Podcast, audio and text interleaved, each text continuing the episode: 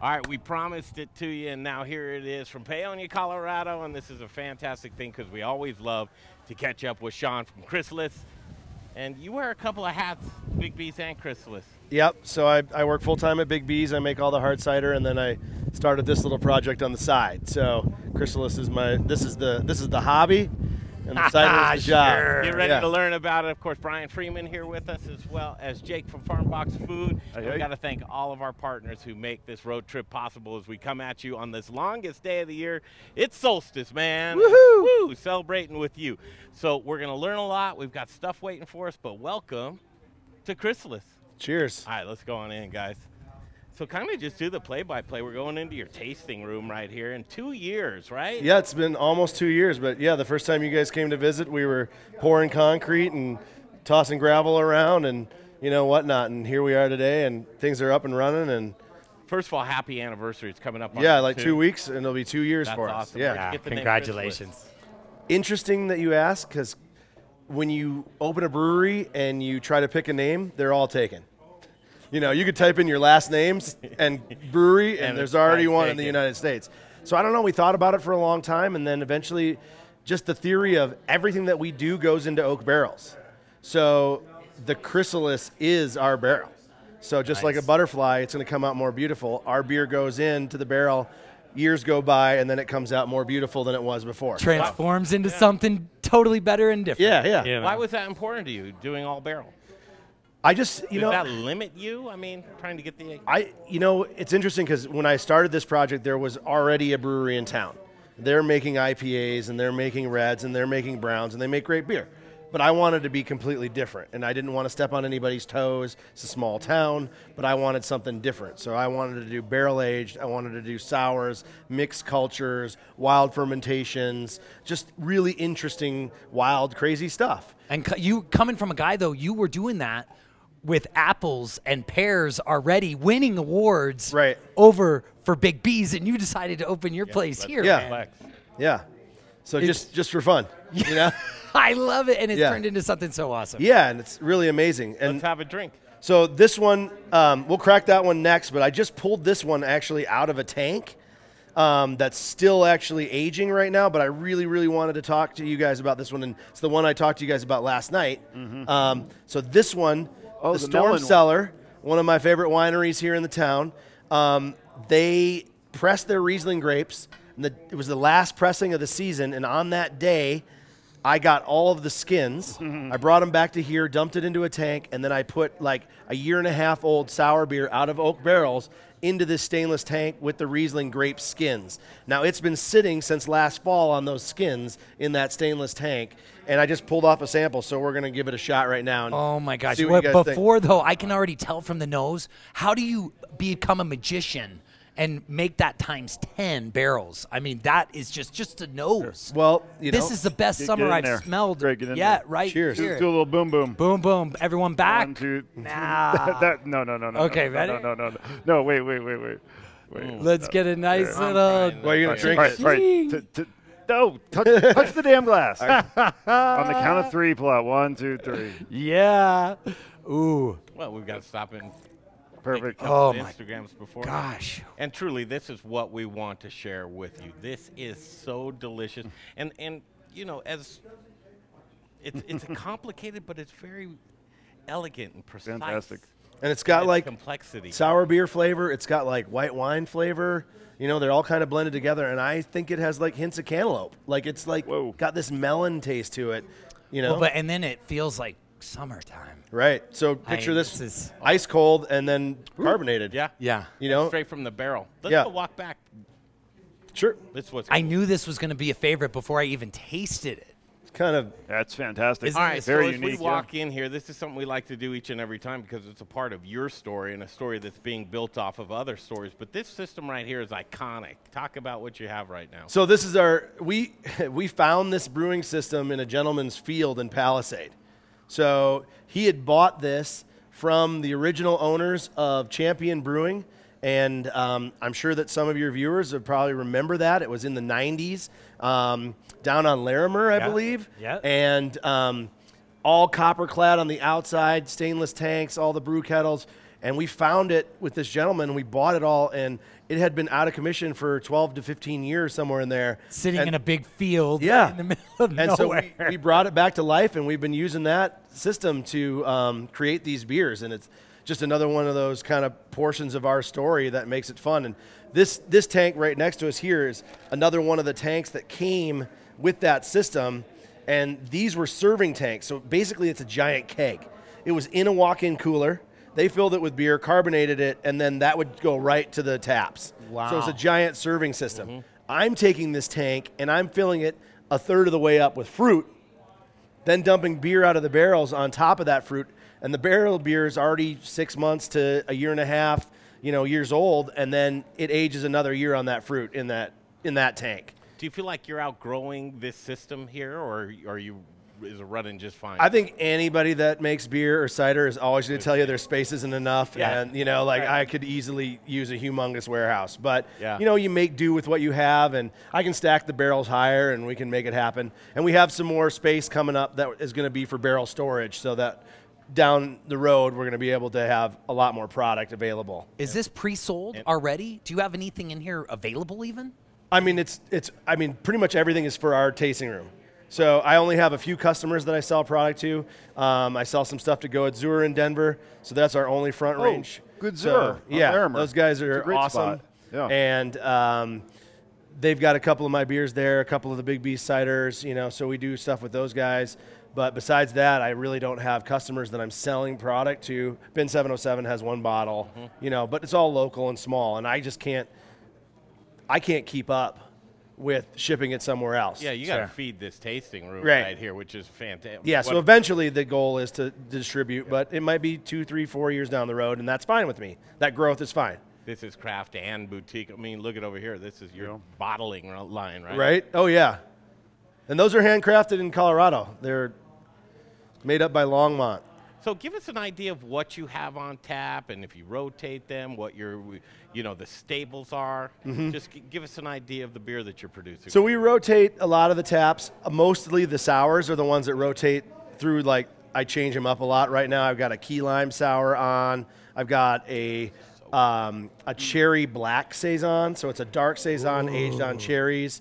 Um, there's a regular sour cherry on. We've got the apricot, which was like the first one you guys ever tasted two Yeah. years ago. So that's a staple. People love that one. But I also make a couple of beers that I don't have on tap right now, but Oh, I do. The Earl Grey is on tap, so I have an Earl Grey with lavender. So Oh, wow. and that one is bomb. And then I also make a chamomile and local honey one that people love, and that's a sour beer aged with the chamomile flowers, and that one turned out really well. But our most popular seller isn't going to surprise a lot of people. It's our hoppiest beer, but we don't make any IPAs here. But I'd make a dry hopped barrel aged saison, where I take a traditional saison, put it into the barrel, two months on locally grown Paonia hops. wow. Yeah, and then that comes out, and Cool. that one we also have canned it, and we we partnered with Backcountry Hunters and Anglers, that organization who they fight for uh, everybody's rights to be able to use the public lands. You know, that's an easy, Okay, quick yeah. way to. And so, like, we put that into cans, and they get a quarter from every. can. I you saw know? that. That's and awesome. so it's like it's you know like we love hiking, we love hunting, we love fishing, we love. I'm gonna go on the river as soon as we're done with this, so I'm gonna go float the river, and that river is public property. Awesome. You know, and for us to have access to that, and our kids to have access to that in the future is important to us and the uh, other business partners that I have. So that's something that was really important for us to give money to to make sure that all of those things stay available for us to use that. You want to go up into the hills into the BLM land and go, uh, you know, uh, camp, set your camper up there and be up there, but there's a fracking rig, you know? Yeah. So that's where, you know, it's important. So, but anyways, This is why uh, our road trip, I believe, is just so important. It's one thing to have you down in Denver and bring you to our studio kitchen, but it's another thing to be in your backyard, in your digs, with a baggie of your native soil, just showing us around what you do. You're making, I mean, just an award winning cider maker, but making a huge splash in the beer world. And when I have my ear to the ground and I talk to other folks, the only way that I can describe you, Shawn, is a complete genius. The things that you, um, truly, just the innovative thinker and always forward with what you're trying to do and innovation. Where do you get that from? Where do you get that that drive or that that wanting to know more and do more? Where, where does that come from? I think, you know, I, I've always been into food. So I'm really, I always say I'm a food nerd. Uh, do you think you know? your recipes are food driven? Absolutely, 100%. And I'll tell you, my drinking style is food driven. And that's one of the reasons why I kind of fell out of love with the IPA craze because I didn't feel like IPAs paired with food like wine does or like Send- cider does. Send emails to Shawn. IPA craze. That was a uh, big statement to say. Yeah. Craze means it's a fad, and you believe it'll. I mean. I, I think it's you know it's the most popular beer sold. Sure. I'm not saying that there's anything wrong with it from that standpoint, Yeah. but what I'm saying is, is that my personal opinion is I didn't like the way that it paired with food. I thought that the hops blew out your taste buds and you didn't get to taste your meal as much. so and so when I started making hard ciders, like that was like something I really loved and how it paired so well with food and worked really well. Then I tasted sour beer and I realized like that acid level and how how well that goes with like spicy foods and all these other combinations. I mean, you can eat a bowl of ice cream and have a sour beer next to it and it's awesome. Well, sours are more like a digestive enzyme, but I want to give you props because Greg, I don't know if if you notice the confidence in Shawn when you we've been here for a couple years now. Yep. And the first time we came, and I got. In all honesty, you were a little nervous. You were a little, you were a little shy on the gun. Right. The confidence that you exude right now, Shawn, is inspiring. Well, I gotta fix that. tell You're- you, you're very it is. successful right now. you well, Love but see it also with his flavors and where he's Yeah, going. Talk about flavors. This is just evolving. Each time I take a Yeah, sip, take a sip and it gets better. Yeah. it's so good. Show us the barrel that that came from. It was in a tank. It, we can't. It's back there. It's hard to squeeze into. I had to bend. I had to like crawl underneath a barrel to get it out of there. But it looks just like this stainless tank right now. So it had, it was in one of these oak barrels for about like I said a year and a half or so. And then when it was ready to, or when the the Riesling grapes were ready and pressed, I got those skins, dumped them in a tank like that, and then they've been sitting in there since fall. Where's the funk bucket? Always have to. Oh yeah, actually I got several now. There's. I got one back there. There's a little one here. All these back here are ones that I use. And when he when he asks about my funk bucket, I I have mixed cultures going on. Uh, that's the stuff that's making the sour beers. And so those buckets right there, every time I finish a saison and move it into the oak barrels, I dump about a gallon out of into each barrel with the beer that just went in there. And whatever's living in those are going to create that sour beer. and And once I those are coming out of. Yep. So I take it out of there, and then I'll, I'll either dump apple juice or if there's beer wort left over. So I just got to keep sugar. It's like a sourdough starter Nice. for bread. Yeah. It's just my my my beer starter, and I just keep them alive and keep them going. You, you've accumulated funk over the years. yeah. And so I've collected them from other breweries. Like if I drank a sour beer that I liked, I would just dump it into this uh, growler that I had at home, and I kept that thing alive since like 2011. You know, and it's still at my house. I still have that one going as I well. the original funk. The original original funk. Yeah. I'd set you loose on doing a lot. You, you'd crush making kombucha too if you just gave yourself a kombucha facility. You, you'd Probably. Yeah. Same with spirits. Yeah, I, I mean, I, I I'm a big fan of, of, of distilling spirits. Uh, I've dabbled in it a little bit, um, and you know, eventually would love to do that as well. What do you think? Cheeses? You think you could make cheeses? Yeah. Well, th- so funny you say that because if you would have asked me like 15 years ago what I was doing, I would have told you that I'd be making cheese right now. oh, really? Yeah. I was a cheesemonger at a specialty grocery store in Salt Lake City, and I grew up in Minnesota, but my mom grew up on a dairy farm, so I always kind of had that in the back of my mind. And I love blue cheese, so I don't know if it has something to do with the funky flavors that I really, I really go after, but I love blue cheese, so I always thought that I could open up a blue cheese factory. You know? Well, and that's why I see you doing so well in this like fermentation, but it's like more of a long, different kind of fermentation with the the pears, the the fruit on the fruit side. Mm-hmm. Yeah. you just do. I, you're knocking it out of the park, man. What industry do you see the most innovation in right now as far as food and beverage? Hard seltzer? No, I'm just kidding. Are you kidding? I'm totally kidding. yeah. I don't know if there's innovation in it, but there. Um, you know what I really like? Just the fact that I think, I mean, last year doesn't really count. You know, it was tough for everybody. But I think when you look at the restaurant scene and you look at the distilling, you know, like all of the craft that's coming out, people are making cheese in small batches. People are making, you know, uh, spirits in small batches, and they're getting it into these restaurants that are carrying this stuff. And that's what I think is really awesome.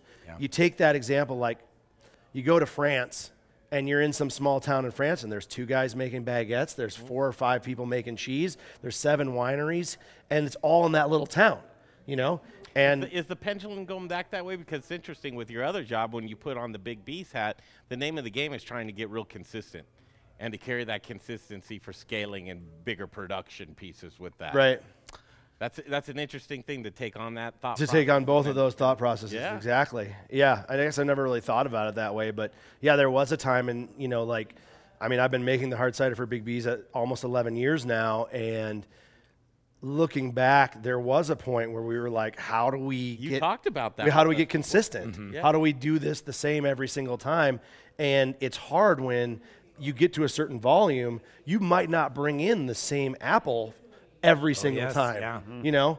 And so we just, you know, we just focus on doing our best at keeping it and keeping the practices the same and you know repeating that same thing over and over and over. But like here, it's fun because I don't necessarily have to be perfect every Well, I was going to ask you that. Do you want Chrysalis to ever be to, at, to that point? I don't know. That's Yeah. a that's that's The question. Yeah, it's a Yeah. big question. Sure. I mean, like, I would love to have more distribution around the state, Yeah. and you know, eventually we'll get there. Um, but w- at what cost am I going to put into that? So this this this project is growing organically, and that's what we're really shooting for. Well, let's, uh, yeah, let's end this as we go over, and I think that what we want everybody to do is when you're coming through town, you want to stop at places like this, and we're trying to make you familiar. Right. And uh, you'll want to come in. We'll we'll end this thing at the bar where we'll order a beer, like so many of you should do. And I, I just want to go over and see the menu and what's on tap, and then we'll we'll call it a day. What do you think? Yeah, sounds good. Ha- happy solstice. Let's go ahead. Yeah, Head over and there. Greg, as we're walking over there, I'll, a beer out of the I'll touch here. to your point, Greg, that you were saying about small versus large. I think that they're to where Shawn was going. I think that this small batch is really right going to be. And they go future. well with sour. But I Yeah, think well, that that's there's said, two spicy and companies. and there's sour. always going to be that larger company one that's going to need the the consistent. But then they're going to other customers are going to have that small batch. Did you get the kitty? Oh God. What's the cat's name? Elsa Cezanne is her name. Of course. She's a survivor. What you got? So this is the other wine one that we talked about Okay. last night. So this one is about 350 pounds of Chambourcin grapes, which is a red wine grape, and I used the whole grape on this one. So we ran it through the destemmer, which kind of crushes it, mm-hmm. but doesn't really juice it. And then we put all that in that same tank, dumped the same beer on it, same exact process as we were talking about before, but with a red wine grape. And so this one has way more juice in it. Wow. This one is going to come out at about 10% alcohol because it had all that other sugar that came from from the the, the grapes. And so can you utilize it? Can you do a second run with those grapes in another project or? they got they got they got fed to pigs after that. Oh, so Oh, oh wow, look at the color. I know that's the first thing that strikes you. Look at that. Gorgeous. And it's it's like that amber of like a red, mm-hmm. in a sense. yeah, and so this was the saison that went in there.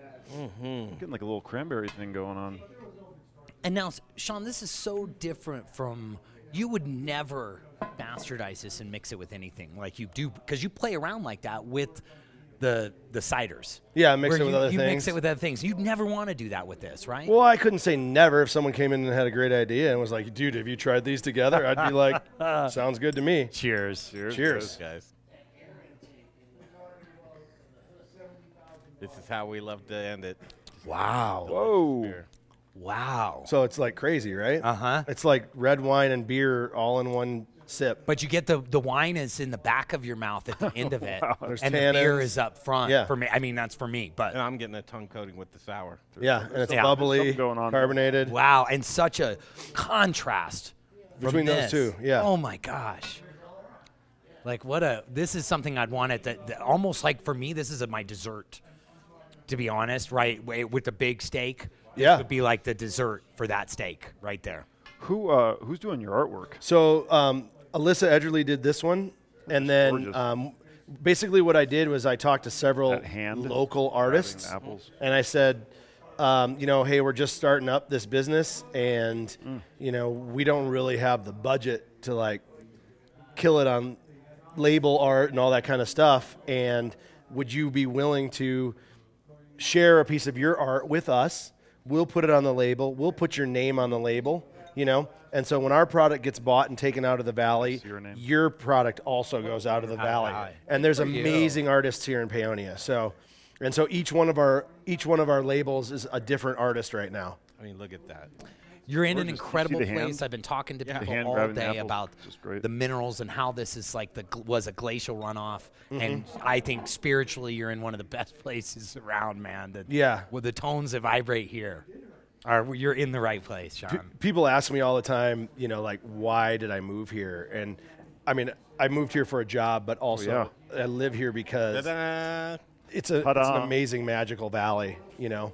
Yeah, so there's a couple more labels, a couple more of the artists locally, Oh, and Devin is this an award? and then yes, I won a good food award, Look at this! Look at this! and that that's a competition in San Francisco. Congratulations. And the one thing that I really like about the Good Food Awards is comparatively to a lot of other competitions, this it encompasses a whole bunch of different categories.